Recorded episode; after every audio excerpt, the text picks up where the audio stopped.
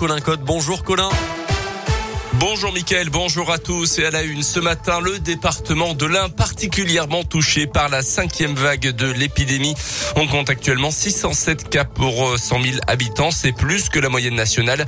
Euh, pour autant, la préfecture a décidé de ne pas prendre de mesures complémentaires. Le port du masque partout en extérieur n'est par exemple pas d'actualité, euh, comme c'est le cas dans de nombreuses communes de la Loire, notamment concernant la vaccination. 71% des Indinois ont reçu au moins une dose et la campagne de rappel bat son plein, comme l'explique Catherine Delaroberti, la préfète de l'Ain. Plus de 80 000 personnes, donc maintenant c'est encore davantage, ont pu recevoir leur dose de rappel sur le département. La semaine passée, ça sont des chiffres intéressants, 45% des vaccinations rappel ont eu lieu en centre de vaccination contre 55% auprès des professionnels en ville. Nos stocks de vaccins Moderna et Pfizer sont suffisants pour assurer les premières doses et les doses de rappel si les deux vaccins sont utilisés. Le meilleur vaccin, c'est le premier auquel on est éligible et qui est disponible. Donc euh, franchement, le but c'est quand même d'être vacciné, d'avoir sa dose de rappel. À compter de ce lundi, deux centres de vaccination supplémentaires vont ouvrir à Amberieu, Bugey et Villars-les-Dombes, ce qui portera le nombre de centres à 8 dans le département. Les premières doses pédiatriques pour les 5-11 ans doivent arriver aussi à partir d'aujourd'hui dans la.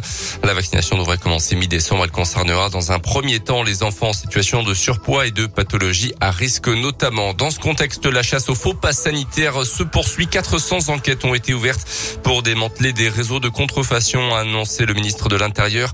Plusieurs milliers d'entre eux ont été détectés. Pendant ce temps, nous sommes en train d'atteindre le pic de la cinquième vague, a noté le ministre de la Santé, Olivier Véran. Plus de 14 000 personnes hospitalisées hier alors que le variant Micron se profile. Le premier ministre britannique Boris Johnson évoque, je cite, un rat de marée qui se profile.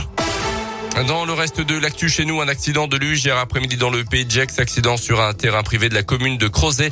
Une fillette de 8 ans a été transportée par hélicoptère à l'hôpital pour des examens. Elle a pu regagner son domicile en début de soirée selon le progrès. Son état de santé n'étant pas trop inquiétant. Un début d'incendie samedi dans un bâtiment désaffecté à Neuville-les-Dames dans la Dombe. Un feu dans une ancienne maison de convalescence. Le sinistre a été rapidement maîtrisé par les pompiers. Deux pièces du bâtiment auraient été endommagées. Une enquête a été ouverte par les gendarmes. Le bilan de fête des Lumières à Lyon qui s'est clôturée samedi soir, édition 2021, marquée évidemment par le contexte sanitaire une fois de plus, mais aussi une météo pas forcément favorable avec le froid, la neige et la pluie. Malgré tout, l'événement a réuni près de 2 millions de visiteurs cette année encore pour admirer la trentaine d'animations dans 27 lieux différents. 2 millions, c'est quasiment autant que la dernière édition en 2019. Le sport avec le foot, la 18e journée de Ligue 1, match nul de Lyon à Lille 0-0. Clermont s'est imposé à Angers. Euh, samedi, Saint-Etienne avait perdu 2-0 à Reims. Lyon est 13e, Clermont 16e et saint toujours dernier hier en clôture. Euh, notez la victoire du Paris Saint-Germain 2-0 contre Monaco. On termine enfin par cette histoire étonnante dans la région. Une habitante des environs de Mâcon a lancé un appel à la prudence. Cette femme de 50 ans a été victime d'une arnaque au faux Michel Sardou sur Instagram. Euh, pendant près d'un an, elle a été en contact avec un individu qui se faisait passé pour le célèbre chanteur. Il lui promettait une histoire d'amour en échange de sommes d'argent. Elle aurait déboursé au total 5000 euros avant de découvrir l'arnaque et de porter plainte. Merci beaucoup, Colin Cotte. Il est 7h04. Le